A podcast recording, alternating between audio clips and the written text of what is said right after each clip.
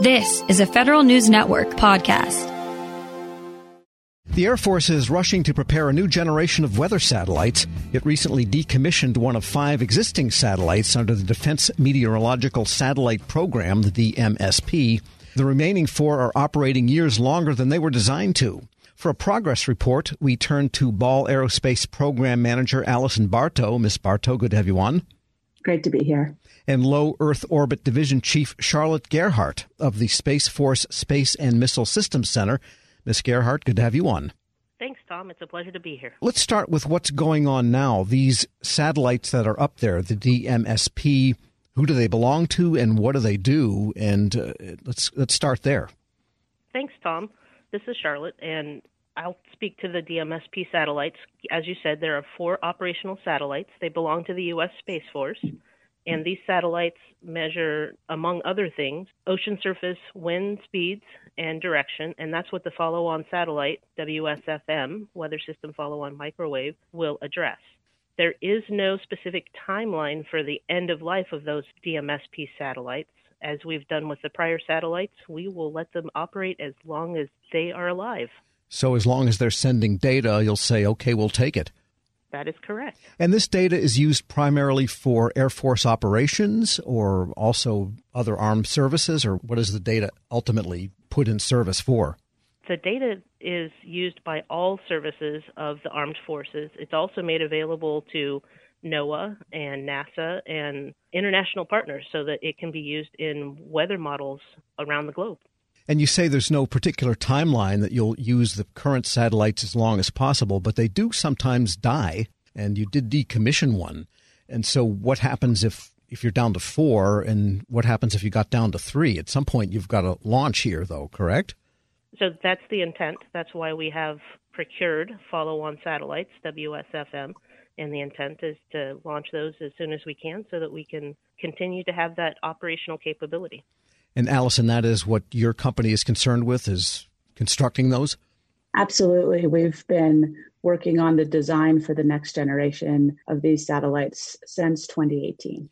And I imagine they're more than just simple replacements because of the technology advancing in imaging and sensing and bandwidth and so on. So give us a sense of what, when the new ones eventually replace the existing ones, what might be added to the capabilities. Absolutely. We're working primarily on addressing the ocean surface vector winds as well as ice concentrations, number of other critical weather parameters with these new satellites. And the satellite that we're building now, WSFM, its primary instrument is really a next generation of a microwave instrument that we previously built for NASA called GMI. And this new satellite adds digital channels into the instrument to allow us to get those wind directions. Got it. And that really leads to a question I've had. Uh, I've recently talked to NASA and also to the National Oceanic and Atmospheric Administration, all of whom have satellite programs going for various looks at different aspects of the Earth, besides what they look out into space with, but just looking at the Earth and so forth. Is there generally coordination among all of these agencies that are looking at wind and weather and ice and all of these factors such that there's maybe less redundancy and you can complement one another more? Charlotte? Yep, that's an excellent question. The answer is absolutely. We coordinate very closely with all of those agencies so that our systems don't repeat, are not redundant, but they are complementary. We're speaking with Charlotte Gerhardt. She's the Low Earth Orbit Division Chief of the Space Force Space and Missile Systems Center, and with Allison Bartow. She's a Ball Aerospace Program Manager. And what's the grand challenge in building a new satellite? What does it take such that you don't simply replicate the old one? I mean, I've always wondered why, you know, when the B 52s die, well, just build more of those. Well, that's been explained to me why it's not practical. But in satellites, it's always moving, isn't it? That's true. Absolutely. It is always moving.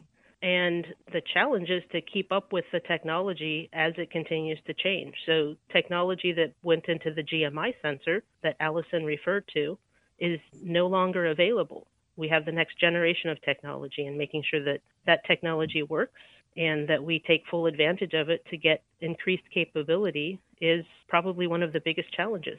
Allison, do you have anything to add? I think you said it well.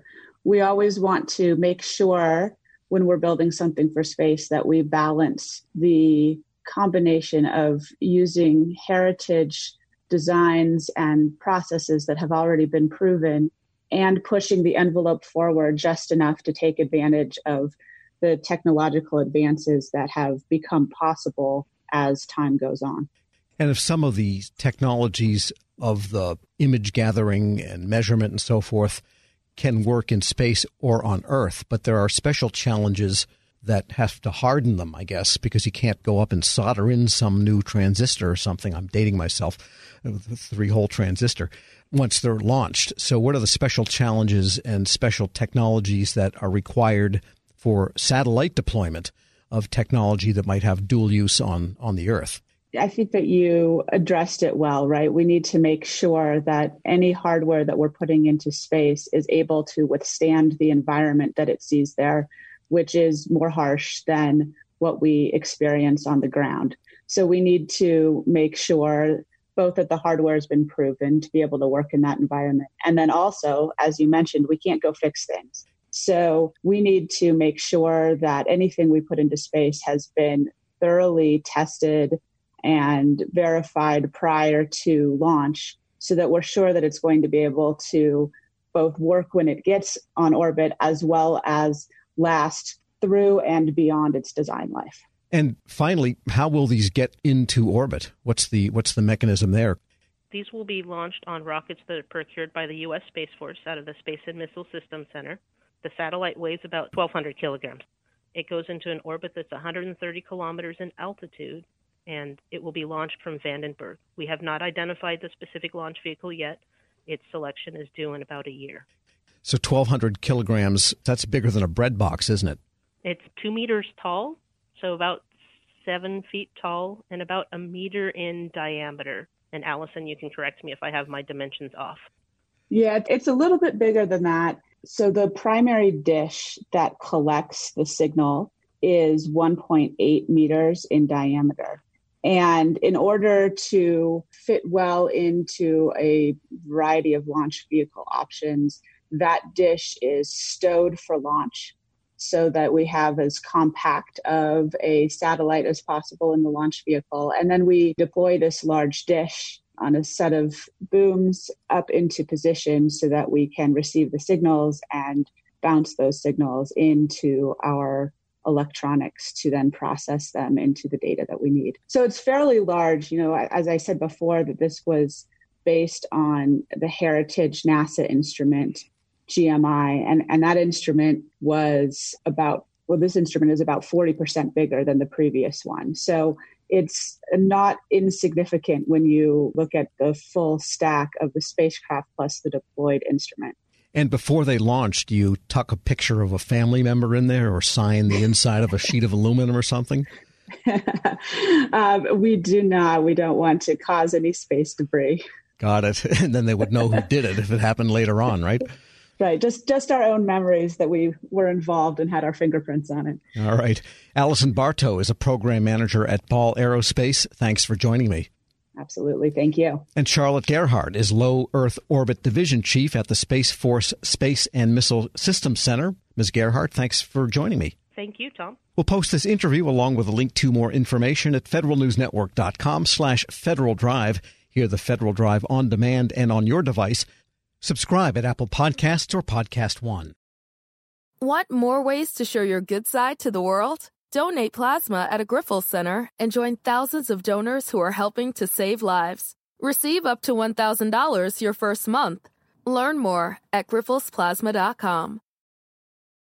Grab a 30-day free trial of Live by Live Plus, and you'll get unlimited skips, commercial-free music, and all of the podcasts and live streaming events you can handle. Visit livexlive.com slash podcast one to learn more and start your free trial.